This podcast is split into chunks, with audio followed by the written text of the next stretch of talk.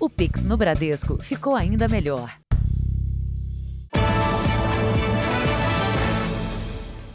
Olá, boa noite. Boa noite.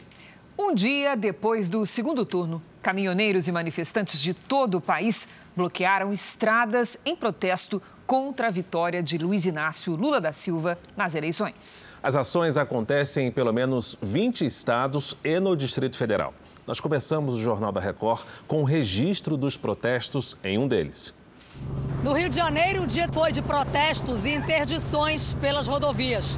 Aqui na Via Dutra, principal ligação entre Rio e São Paulo, manifestantes com bandeiras do Brasil bloquearam a pista na altura de Nova Iguaçu, na região metropolitana.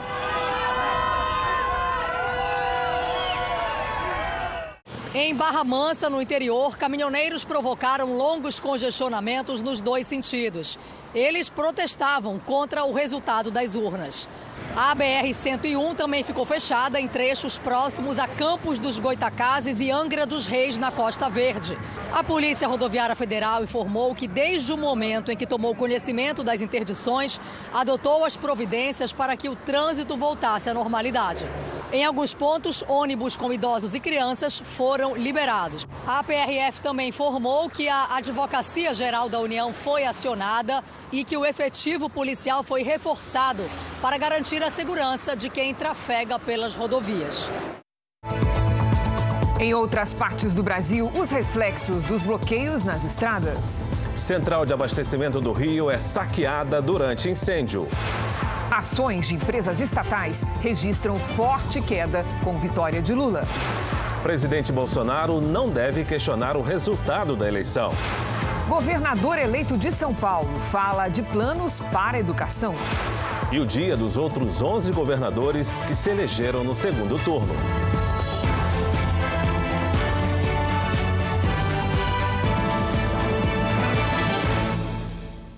Oferecimento: cartões Bradesco, muito mais benefícios.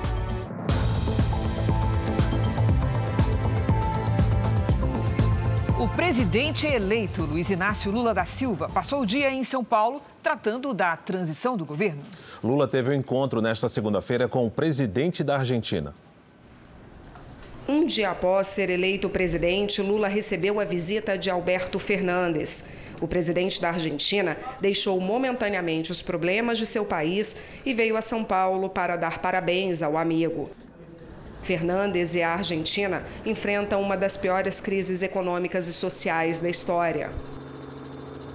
A inflação passa dos 60% ao ano e boa parte da população está na faixa de pobreza. Como o Jornal da Record já mostrou, muitos argentinos não conseguem comprar itens básicos. Pessoas perderam suas casas e são obrigadas a passar a noite em salas de espera de hospitais públicos.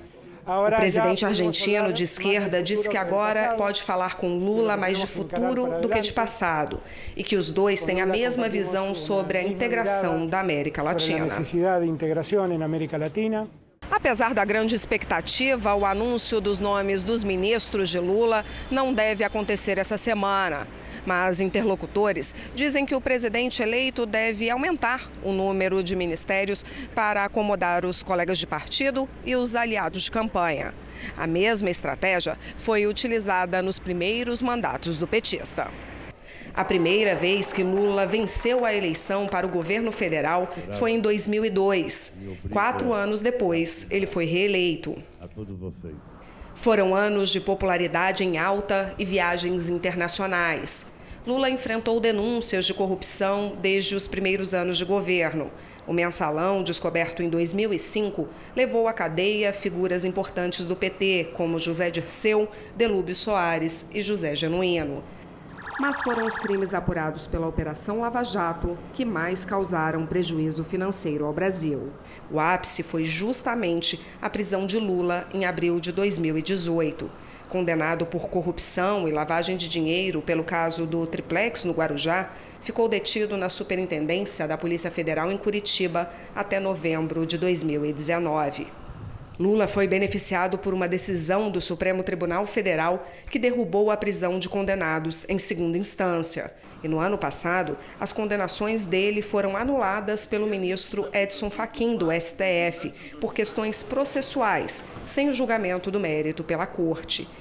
E assim, o agora presidente eleito deixou de ser ficha suja e pôde concorrer às eleições e voltar ao Palácio do Planalto em 2023. Foi um domingo cheio de suspense para os apoiadores de Jair Bolsonaro e Luiz Inácio Lula da Silva. Assim que saiu o resultado final da apuração, o presidente eleito reforçou a necessidade de governar para todos. Lula votou no início da manhã nesse colégio estadual em São Bernardo do Campo, no ABC Paulista. Depois, passou o dia todo na mansão onde mora, em um bairro nobre da zona oeste de São Paulo, e acompanhou a apuração dos votos. Menos de três horas depois do encerramento da votação, às 7h57 da noite, o Tribunal Superior Eleitoral confirmou a vitória do petista. No discurso, depois de vencer as eleições, Lula prometeu governar para todos os brasileiros. A partir de 1 de janeiro de 2023, vou governar para 215 milhões de brasileiros e brasileiras, e não apenas para aqueles que votaram em mim. Não existe dois Brasis. Somos um único país, um único povo. Pela primeira vez na história, a abstenção, ou seja, o número de eleitores que não compareceram para votar, diminuiu do primeiro para o segundo turno. Assim que o resultado da eleição foi confirmado, o presidente do Tribunal Superior Eleitoral, Alexandre de Moraes, comemorou o maior comparecimento do eleitor na história. Mais de 124 milhões votaram, quase 600 mil eleitores a mais do que no primeiro turno, o que fez a abstenção cair.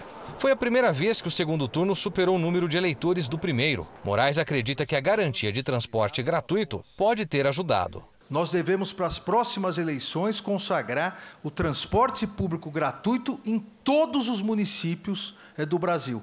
Isso é um direito do eleitor, da eleitora. O eleitor, eleitora não pode deixar de instrumentalizar o seu direito político a partir do voto por eventualmente não ter condições de pagar o transporte. Alexandre de Moraes também defendeu mudanças na legislação para o combate às fake news.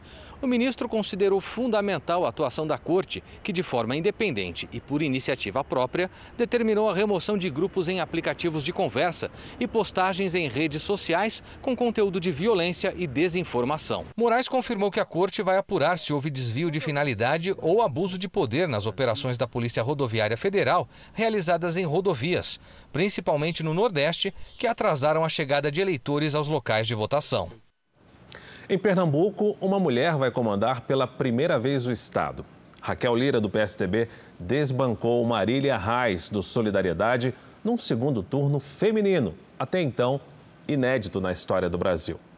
A governadora eleita recebeu a imprensa no Hotel do Recife na manhã desta segunda-feira. Acompanhada da vice-governadora eleita, Priscila Krause, ela falou sobre as ações que serão tomadas em algumas áreas e uma das prioridades será a segurança pública. Pernambuco precisa voltar a ser um estado de paz e a gente não faz isso num passo de mágica nem faz sozinho. Raquel Lira foi eleita no segundo turno com 58,70% dos votos válidos. A adversária dela, Marília Reis, do Solidariedade, teve 41 1,30% dos votos válidos. A campanha em Pernambuco ganhou as manchetes de todo o Brasil no dia do primeiro turno, porque a governadora eleita perdeu o marido pela manhã. O empresário Fernando Lucena morreu após o mal súbito aos 44 anos. Raquel Lira será a primeira mulher a governar o estado de Pernambuco. Também pela primeira vez, uma chapa composta por duas mulheres vence a disputa por um governo estadual no Brasil. O governador Paulo Câmara, do PSB, já indicou os secretários que vão dar início ao processo de transição. Vamos montar o nosso time, ele vai apresentar a liderança eh, do governo de Pernambuco, que vai é, é, fazer a transição junto com a gente, para que a gente, de pé de todas as informações, possamos, a partir do dia 1 de janeiro, começar de fato e de direito a governar Pernambuco. No Espírito Santo, Renato Casagrande, do PSB, foi reeleito governador. Renato Casagrande celebrou o resultado com apoiadores em Vitória. O governador foi reeleito com 53,8% dos votos. Ele disputou o comando do Palácio Anchieta, sede do governo capixaba, com Carlos Manato, do PL, que teve 46,2% dos votos. Com a vitória, Renato Casagrande completará três mandatos à frente do governo do Espírito Santo. Ele disse que a rivalidade com opositores ficou para trás. Eu governarei para todos os capixabas que têm boa intenção e boa fé. Vou priorizar quem precisa do governo. Vou priorizar as pessoas mais pobres né, precisam do governo. Essas pessoas que merecerão uma atenção maior por parte do governador e da minha equipe de governo. No Amazonas, Wilson Lima, do União Brasil, venceu o senador Eduardo Braga, do MDB, e foi reeleito. O governador começou o dia em reuniões e entrevistas. No fim da manhã, participou do programa Balanço Geral da Record TV Manaus. Wilson Lima falou das prioridades no início desse novo mandato. Nossas duas prioridades são o social e a geração de emprego e renda. O favoritismo do governador se manteve ao longo de toda a campanha. Ele foi reeleito com mais de 56% dos votos, contra 43% do adversário, Eduardo Braga. Wilson Lima é jornalista e tem 46 anos. Antes de ser reeleito governador em 2018, não tinha nenhum passado político. Durante toda a campanha, Lima esteve alinhado ao presidente Jair Bolsonaro. Fui eleito governador do estado do Amazonas e para defender os interesses do povo desse estado e não tenho o menor problema de conversar com quem quer que seja para que os, os interesses do nosso estado sejam atendidos.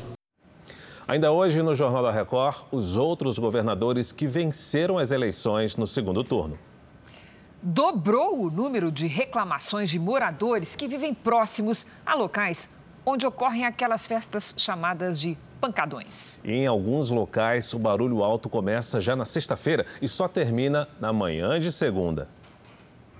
É domingo de manhã, hora daquele sono tranquilo, mas quando o dono do apartamento abre a janela do quarto, é um bombardeio de som.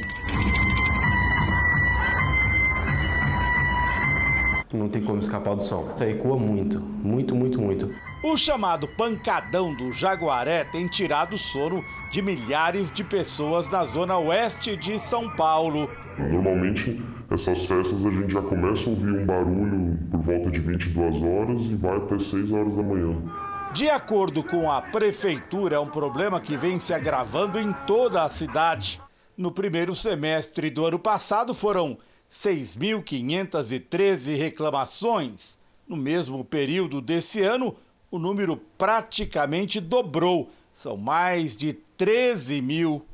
O barulho não é o único problema. Nossos dois entrevistados têm crianças pequenas em casa e reclamam do conteúdo das músicas que toda a vizinhança pode ouvir.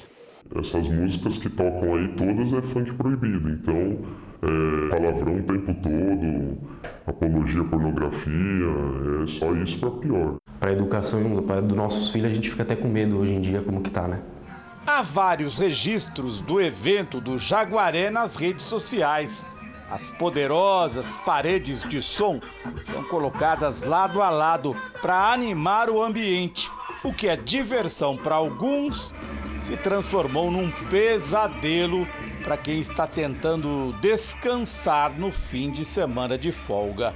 Tem pessoas que a gente conhece que colocou aquela janela com aquele fechamento né, acústico, mesmo assim é impossível.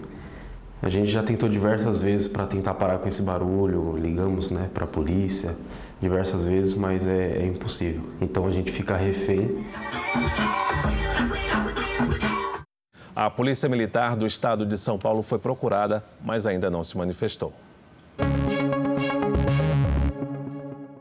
Uma câmera de segurança flagrou uma invasão nada comum a uma escola municipal na zona sul de São Paulo. O suspeito é um macaco prego.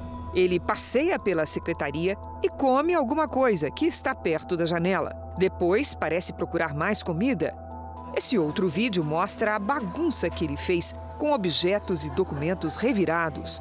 Quando os funcionários chegaram para trabalhar, acharam que criminosos tinham entrado no local e só entenderam o que aconteceu ao assistir às imagens no circuito de segurança. Segundo eles, o macaco também roubou alimentos que estavam na cozinha, como pó de café e margarina.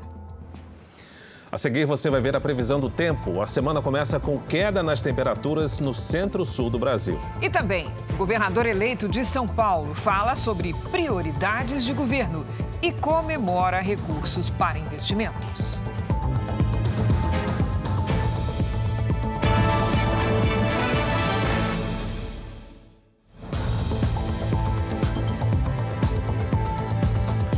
Subiu para 134 o número de mortos depois que uma ponte desabou na Índia.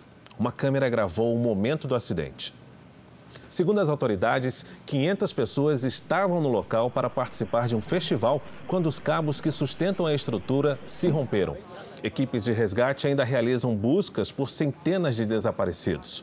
A ponte suspensa tinha 230 metros e foi reaberta ao público na semana passada, mesmo sem certificado de segurança, após meses em reforma. Nove suspeitos foram presos. A Rússia realizou intensos ataques nesta segunda-feira contra o sistema de fornecimento de energia da Ucrânia. A Rússia confirmou os bombardeios e disse que todos os alvos foram atingidos. Treze pessoas teriam ficado feridas. O governo da Ucrânia disse que os ataques danificaram 44 instalações. 80% dos moradores da capital, Kiev, estão sem água e centenas de localidades sem eletricidade em sete províncias do país.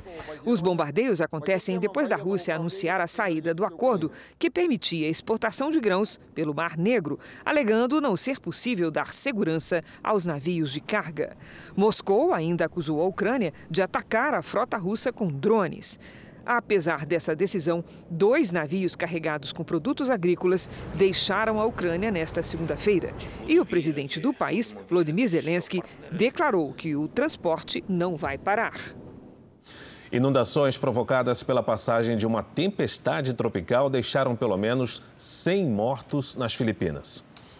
A maioria das vítimas estava na ilha de Mindanao, no sul do país. Bairros inteiros ficaram praticamente submersos. A chuva forte também provocou deslizamentos de terra. Equipes de resgate buscam por moradores soterrados. Por precaução, a Guarda Costeira suspendeu o transporte marítimo em grande parte do país. Aqui no Brasil, a semana começa diferente no Centro-Sul. Aquele calor escaldante deu lugar à queda nas temperaturas. Vamos saber com a Lidiane Sayuri se esses temporais do Sul e do Sudeste devem avançar. Boa noite, Lídia. A chuvarada vai seguir adiante? Sim, vai se espalhar sim, viu, Cris? Boa noite para você. Oi, Fara, muito boa noite. Boa noite a todos que nos acompanham. Essa chuva segue até o norte e nordeste. Pelas imagens de satélite, observamos muitas nuvens sobre boa parte do Brasil. Nesta terça-feira, o ar polar avança pelo interior do país enquanto uma frente fria ajuda na formação de nuvens de tempestade no centro-norte do país. Há alerta para temporais no Rio de Janeiro, Espírito Santo, Minas Gerais, Goiás e Mato Grosso, com risco de alagamentos e deslizamentos no litoral de São Paulo e do Rio. As tempestades com ventania atingem também a Bahia, o Tocantins, Pará, Amazonas, Acre e norte de Rondônia. O mar fica agitado do Rio Grande do Sul até o Rio de Janeiro. No interior do Rio Grande do Sul pode gear logo cedo e há uma pequena chance de neve ou chuva congelada nas próximas horas na Serra Catarinense. Nas áreas claras do mapa, o tempo fica firme.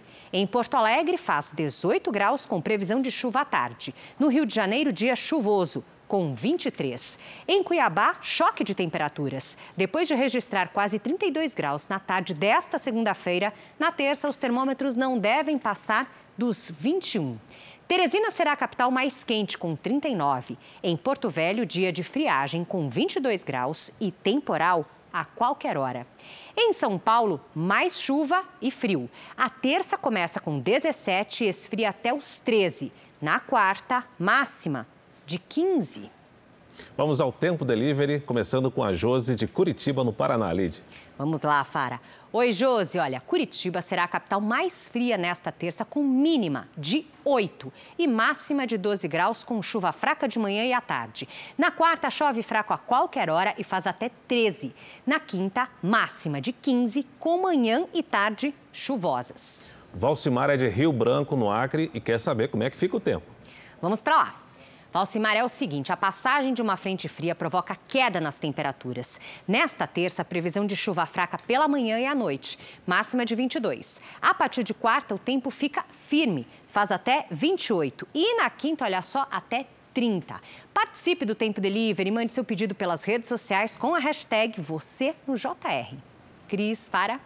Valeu, Lidi. Obrigado, Lidiane. A Polícia Civil de São Paulo fez hoje uma operação com o Ministério Público para desativar uma operadora clandestina de TV por assinatura. O sinal era espalhado para pelo menos 110 endereços em Carapicuíba, na Grande São Paulo. A ação teve o apoio de técnicos de operadoras. Mais de 100 equipamentos foram apreendidos. Ninguém foi preso. Parte de um viaduto cedeu hoje na altura do quilômetro 16 do Rodoanel Mário Covas, na região de Osasco, na Grande São Paulo. Ninguém foi atingido, mas um buraco se formou na estrutura. A concessionária que administra a via informou que duas faixas foram interditadas e que equipes operacionais vão fazer os reparos. No Recife, jovens foram flagrados em cima de um ônibus municipal em movimento. A prática, além de perigosa, é proibida e, ao perceber, o condutor deve parar o veículo e solicitar que a pessoa desça. O vídeo foi feito por um motorista que presenciou a cena no final de semana. Veja a seguir a reação dos mercados, a vitória de Luiz Inácio Lula da Silva. E também os protestos de caminhoneiros nas estradas de pelo menos 20 estados e no Distrito Federal.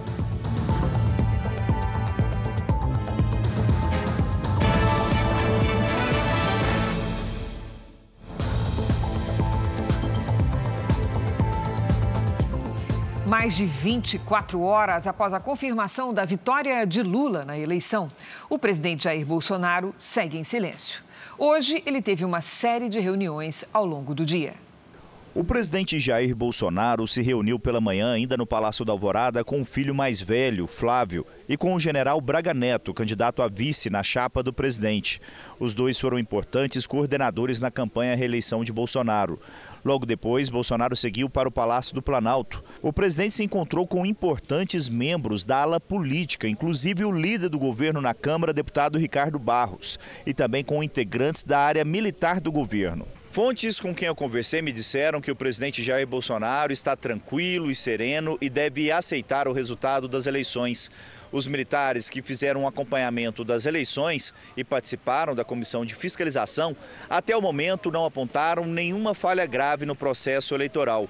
O senador Flávio Bolsonaro foi o primeiro integrante da família presidencial a se pronunciar. Em uma rede social, o senador escreveu: Obrigado a cada um que nos ajudou a resgatar o patriotismo, que orou, rezou, foi para as ruas, deu seu suor pelo país que está dando certo e deu a Bolsonaro a maior votação de sua vida. Vamos erguer a cabeça e não vamos desistir do nosso Brasil. Deus no comando. No final da tarde, Jair Bolsonaro voltou ao Palácio da Alvorada e manteve o silêncio em relação à eleição. A vitória apertada de Lula foi assunto desta segunda-feira em alguns veículos de imprensa internacionais. A Fox News afirmou que Lula provavelmente vai enfrentar um mandato difícil, com oposição considerável da grande bancada de deputados federais e senadores alinhados com Bolsonaro. O New York Times, o principal jornal americano, destacou que o Brasil trouxe de volta o ex-líder da esquerda, o periódico ainda citou a jornada da presidência à prisão e a volta ao poder, que parecia impensável. Líderes de esquerda da América Latina postaram mensagens celebrando a vitória de Lula. Cuba parabeniza você, afirmou o ditador do país, Dias Canel. No Brasil, a democracia triunfou, postou Nicolás Maduro, ditador da Venezuela. Daniel Ortega, da Nicarágua, também escreveu uma mensagem para Lula. Com muita alegria, celebramos sua vitória. Assim como o líder chinês Xi Jinping, que afirmou que está disposto a trabalhar com o presidente eleito, Lula, de uma perspectiva estratégica e de longo prazo. Na Europa, Lula também recebeu mensagens de lideranças mais alinhadas, como Emmanuel Macron, Parabéns, caro Lula, por sua eleição que dá início a um novo capítulo da história do Brasil, escreveu em português o presidente da França.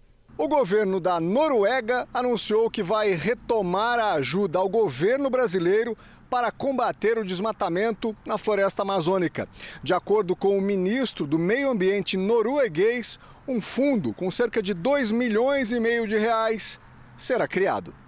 Nos Estados Unidos, o presidente Joe Biden afirmou que pretende continuar a cooperação entre os dois países nos próximos meses e anos.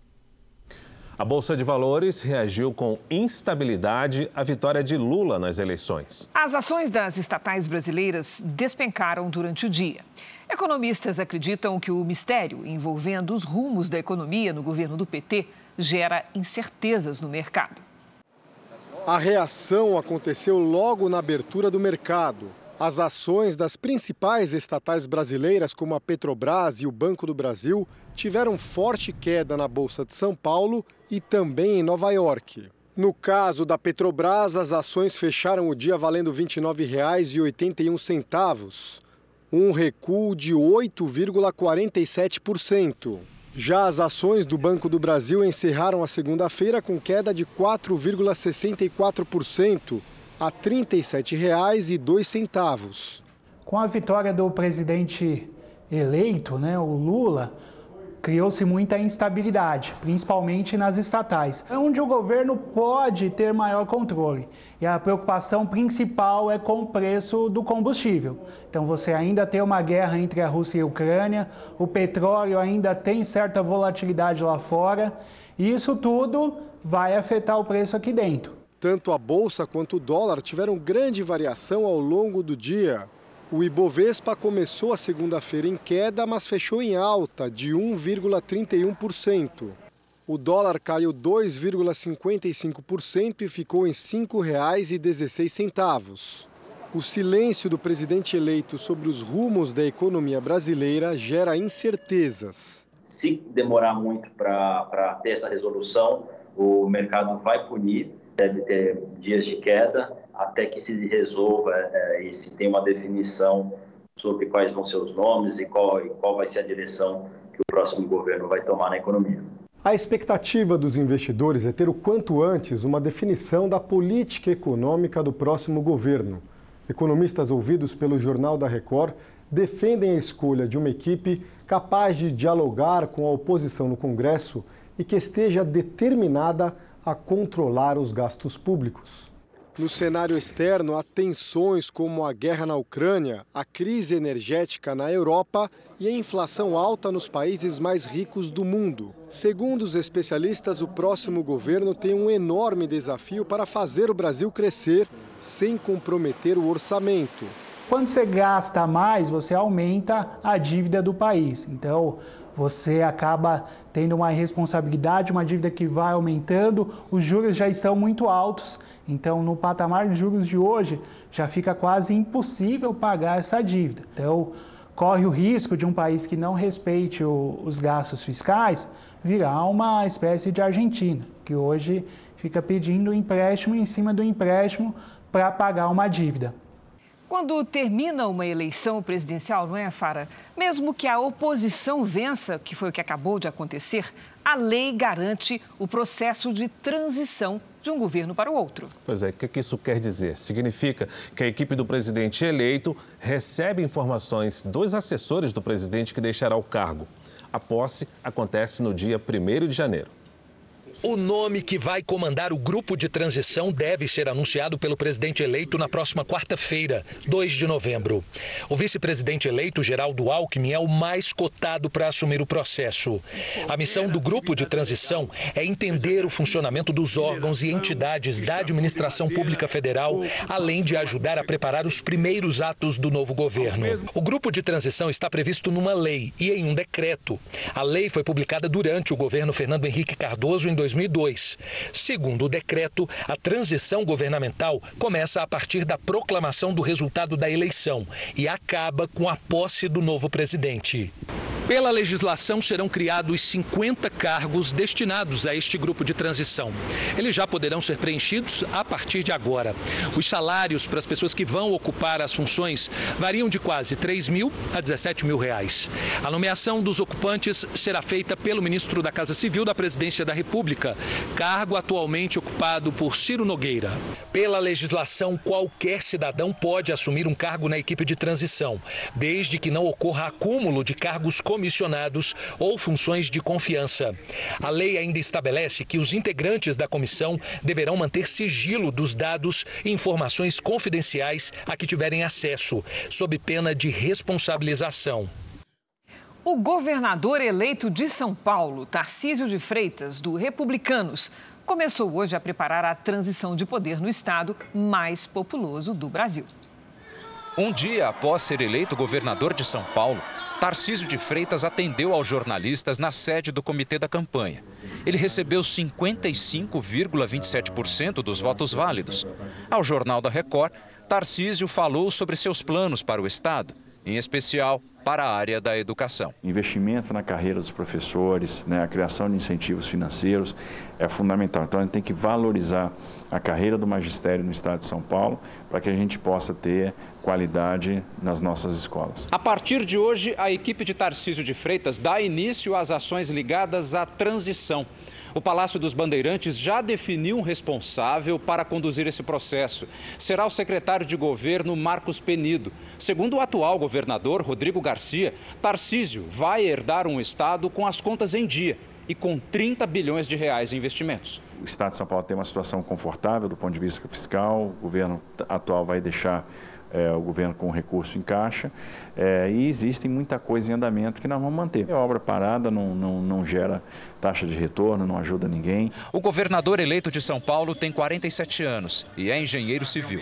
Ele é formado em ciências militares pela Academia Militar das Agulhas Negras e mestre em engenharia de transporte pelo Instituto Militar de Engenharia. Serviu ainda no Exército por 17 anos. Em 2005, participou de uma missão de paz das Nações Unidas no Haiti.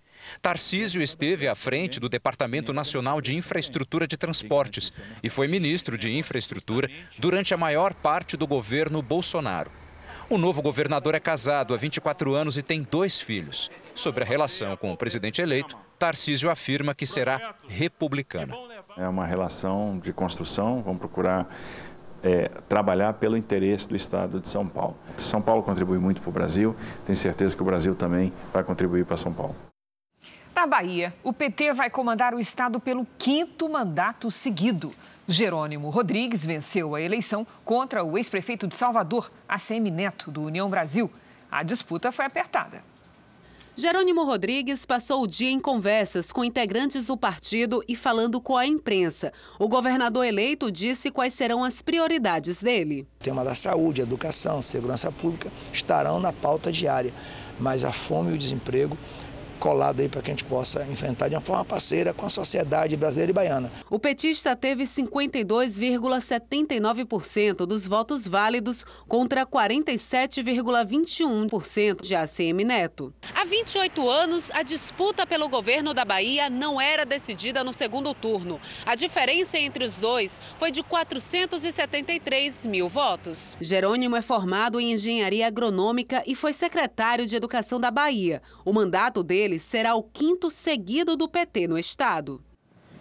Afiliado político de Renan Calheiros, Paulo Dantas, do MDB, venceu Rodrigo Cunha, do União Brasil, e foi reeleito para o governo de Alagoas em meio a uma campanha conturbada por denúncias e afastamento do cargo. Dantas recebeu 52,33% dos votos contra 47,67% de Rodrigo Cunha.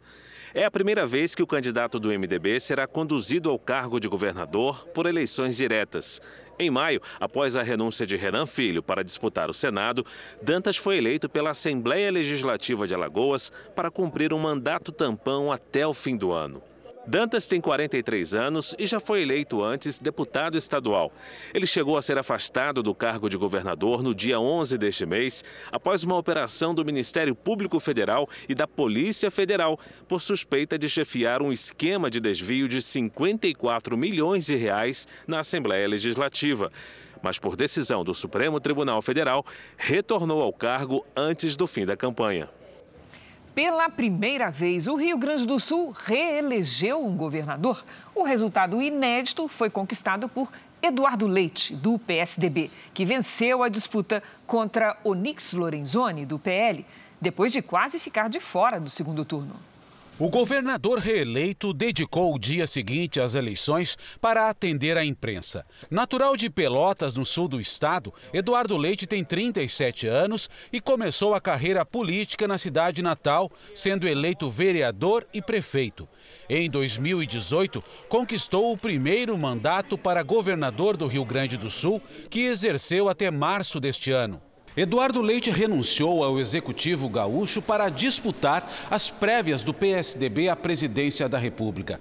Apesar de ter deixado o cargo, Leite é considerado reeleito pela Justiça Eleitoral e não poderá concorrer novamente ao cargo em 2026.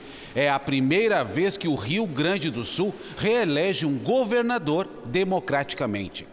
Eduardo Leite, do PSDB, foi eleito no segundo turno com 57,12% dos votos válidos. O adversário Onix Lorenzoni, do PL, teve 42,88% dos votos válidos. Logo após ter a vitória confirmada na noite de domingo, Leite manteve o tom da campanha, pregando união de forças e tendo o Rio Grande do Sul como prioridade Apoiado pelo presidente Jair Bolsonaro, Jorginho Melo, do PL, derrotou Décio Lima, do PT, em Santa Catarina. O governador eleito teve a maior porcentagem de votos do país nesse segundo turno. O governador eleito em Santa Catarina começou o dia com entrevistas para emissoras de rádio e TV. Apoiado pelo presidente Jair Bolsonaro, Jorginho Melo venceu com ampla vantagem. Teve 70,69% contra 29,31% de Décio Lima. A diferença entre eles foi de mais de 1 milhão e 700 mil votos. A disputa pelo governo do estado colocou frente a frente dois nomes dos mesmos partidos dos candidatos que disputaram a presidência da República no segundo turno. Mas o resultado aqui foi o inverso da disputa nacional. O PL venceu o PT. Jorginho Melo só deve anunciar os nomes dos secretários a partir de 1 de dezembro. Ele prometeu aumentar investimentos em saúde, educação e geração de empregos. E disse que, apesar das divergências políticas, vai procurar o presidente eleito Lula em busca de recursos para o Estado. Sempre precisamos de apoio do governo federal. Eu nunca disse diferente. Né? Queria que o meu candidato vencedor fosse o presidente Bolsonaro, Santa Catarina sabe disso, mas a gente precisa ter relacionamento. Política é se relacionar, é falar, é falar. Eu vou defender o Estado com unhas e dentes. Eduardo Riedel, do PSDB, venceu a disputa contra o capitão Contar, do PRTB, pelo governo de Mato Grosso do Sul. O governador eleito afirmou que o trabalho de transição já começou a ser planejado e reforçou os planos dele para o agronegócio. O agro ele vai se fortalecer na medida que ele encontrar uma infraestrutura que dê mais competitividade a ele, e esse é um foco central do nosso governo, através das ferrovias, rodovias, os portos que se instalaram. Uh, e toda a condição de industrialização da base primária de produção. Eduardo Riedel venceu o segundo turno com 56,9% dos votos válidos, contra 43,1% do capitão Contar. Eduardo Riedel tem 53 anos e contou com o apoio da ex-ministra da Agricultura, Tereza Cristina, senadora eleita por Mato Grosso do Sul. Ele é pecuarista e já foi presidente da Federação da Agricultura no estado. Durante a campanha, contou com o apoio da classe ruralista. Fábio Mitidieri, do PSD, foi eleito governador de Sergipe. Ele derrotou Rogério Carvalho, do PT. Fábio Mitidieri teve 51,7% dos votos válidos. Rogério Carvalho recebeu 48,3%. O governador eleito tem 45 anos e é formado em administração de empresas. Ele foi eleito deputado federal por duas vezes antes de se candidatar a governador. Quero logo, logo começar já na governo de transição, para a gente começar a implementar tudo aquilo que foi comprometido, que foi prometido de propostas para o nosso povo, para que a gente possa dar a resposta que a gente espera. O atual governador de Rondônia, Coronel Marcos Rocha, do União Brasil, foi reeleito no estado. Marcos Rocha foi às urnas neste segundo turno, confiante na vitória para o segundo mandato. Nascido no Rio de Janeiro, ele mora em Rondônia há mais de 30 anos, onde já foi também secretário de Justiça do Estado. Candidato do União Brasil, Marcos Rocha foi reeleito com 52,47% dos votos válidos.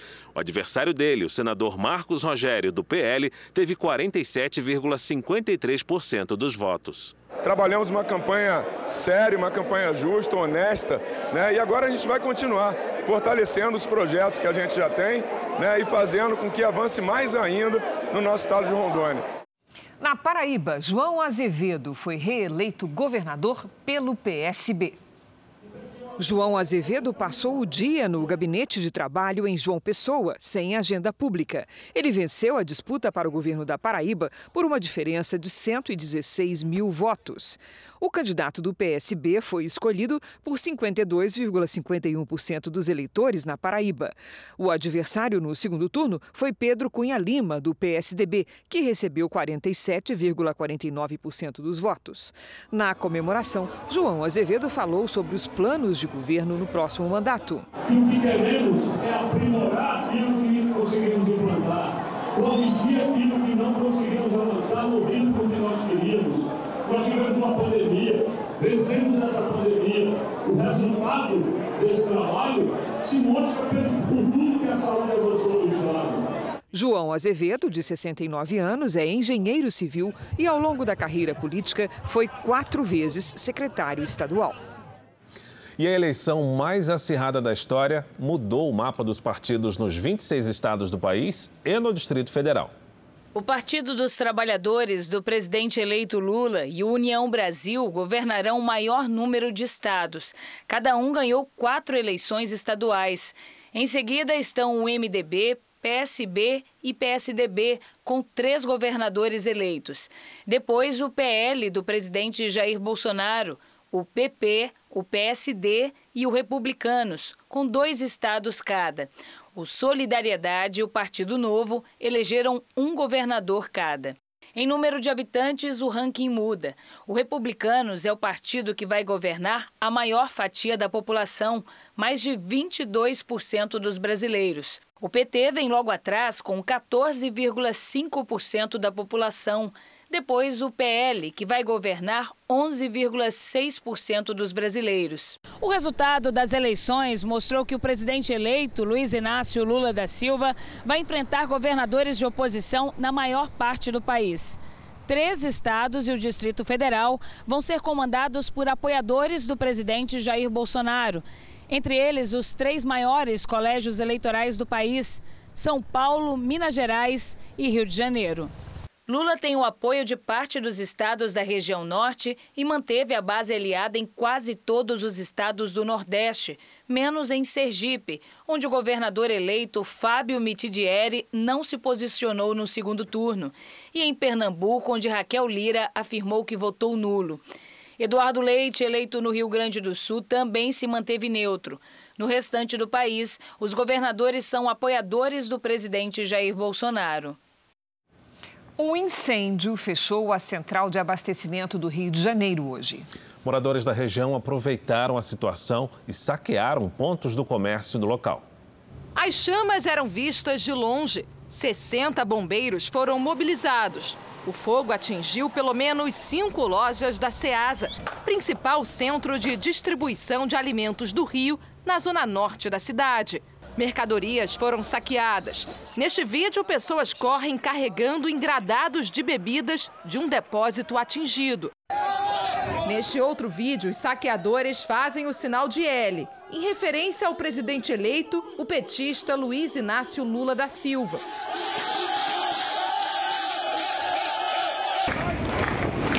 Em meio à multidão, tiros e correria ó, os caras invadindo a loja e os segurança dando tiro pro alto, ó. A A polícia militar tentou conter a confusão, que se estendeu ao longo de todo o dia. Os trabalhadores dali, funcionários, saindo correndo em desespero, deixando tudo para trás e a gente tentando ajudar quem estava lá dentro. O acesso aos galpões foi interditado. Nem os profissionais que fazem a distribuição das mercadorias podem passar. Isso causou um enorme congestionamento aqui do lado de fora, principalmente de caminhões. Os comerciantes temem que a situação possa prejudicar o abastecimento e causar ainda mais prejuízos. Pode comprometer a distribuição mesmo. E aí, é produto perecível, ainda tem esse problema. Foram dois incêndios no pavilhão em menos de 24 horas. Hoje, as chamas teriam começado numa loja de produtos descartáveis, mas os bombeiros ainda não sabem a causa. O objetivo é combater o incêndio e após a gente vai verificar se as unidades estão legalizadas ou de outra é, necessidade de regularização. Caminhoneiros já protestam há mais de oito horas na rodovia Regis Bittencourt, na região de Embu das Artes, na Grande São Paulo. A repórter Caterina Achuti está no local e tem as informações. Olá, Caterina, boa noite. Boa noite, Cris, Fária, a todos que nos acompanham. Olha, os caminhoneiros ocupam duas faixas no sentido São Paulo da rodovia. O congestionamento na região já passa de 30 quilômetros. A Polícia Rodoviária Federal, a Polícia Militar e a Guarda Civil Municipal de Embu das Artes estão aqui. Agora há pouco, a Polícia Rodoviária Federal informou que uma faixa foi liberada para carros mas ainda não há previsão para os manifestantes deixarem o local. Cris, Fara. Obrigada, Caterina. No Rio de Janeiro, 15 trechos de rodovias federais permanecem com interdições, a maior parte na região metropolitana. Há também bloqueios nos acessos a Petrópolis e Teresópolis, na região serrana. No norte do estado, motoristas enfrentam dificuldades nas rodovias que cortam os municípios de Itaperuna e Campos. A situação é mais complicada na Via Dutra, no sul do estado, que está totalmente fechada em trechos de Barra Mansa e Volta Redonda. Agora há pouco, a Justiça Federal proibiu de forma preventiva que os manifestantes estendam o protesto para a BR-393, conhecida como Rodovia do Aço, sob pena de multa de 5 mil reais a cada hora de descumprimento. Como nós estamos mostrando aqui no Jornal da Record, o Brasil amanheceu hoje com interdições em rodovias de 20 estados e do Distrito Federal. Caminhoneiros e apoiadores do presidente Jair Bolsonaro protestam contra a vitória de Luiz Inácio Lula da Silva nas eleições. A Polícia Rodoviária Federal registrou pontos de interdição em várias regiões do Pará. As manifestações começaram ontem à noite e continuaram durante o dia de hoje. Em Novo Progresso, na região sudoeste do estado, os manifestantes atearam fogo em pneus para interditar a BR-163. Toras de madeira também foram usadas para impedir a passagem dos veículos. Na BR-010, a Belém-Brasília, a principal rodovia federal do estado, dezenas de carretas pararam. A fila no acostamento chegou a quase 20 quilômetros. Em Santarém, no oeste do estado, a BR-230 também foi fechada. A rodovia é a rota mais usada por caminhoneiros que levam produtos agrícolas do Pará e de Mato Grosso. O policiamento foi reforçado em todas as cidades paraenses para garantir a segurança dos moradores. Aqui no Rio Grande do Sul, os manifestantes bloquearam mais de 40 pontos em rodovias federais e outros 11 em rodovias estaduais. Na BR-386, na Grande Porto Alegre, a manifestação foi mesmo debaixo de chuva. Em alguns pontos, os manifestantes liberaram o trânsito aos poucos. Na BR-290, em Pântano Grande, o bloqueio foi total. Em outros trechos desta mesma rodovia, algumas pessoas colocaram fogo em pneus e colocaram areia para bloquear o acesso. O Comando Rodoviário da Brigada Militar e a Polícia Rodoviária Federal estão monitorando as manifestações. Em Santa Catarina, as interdições aconteceram em pelo menos 27 lugares. Em Joinville, a maior cidade do estado, os manifestantes também usaram pneus em chamas para bloquear os dois sentidos da BR-101, formando filas enormes. Uma rodovia estadual também ficou interditada. Ainda no norte catarinense, um protesto fechou a BR-280. A rodovia é o único acesso ao porto de São Francisco do Sul.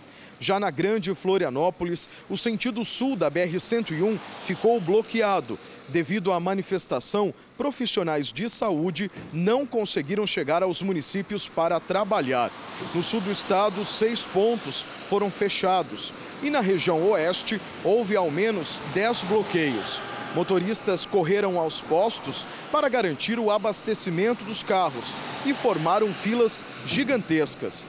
Passageiros que saíram de ônibus ontem do Rio Grande do Sul foram obrigados a parar na cidade catarinense de Sombrio, sem saber quando vão chegar a São Paulo, destino final da viagem. O policiamento foi reforçado em todas as cidades e a Polícia Rodoviária Federal informou que está negociando com os manifestantes.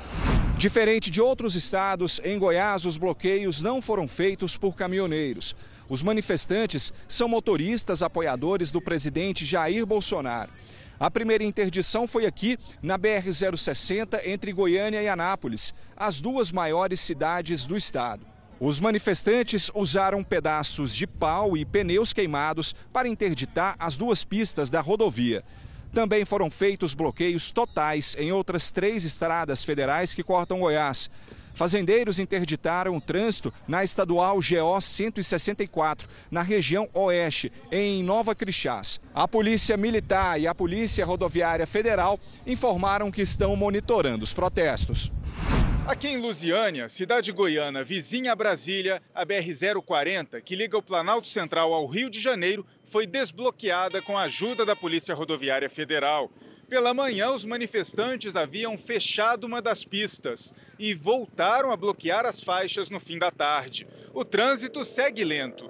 Os agentes ainda negociam o fim de outra interdição na altura de Cristalina, ainda em Goiás. A BR-020, que liga Brasília a Fortaleza, também ficou completamente interditada na altura de Formosa, município goiano a 80 quilômetros da capital federal.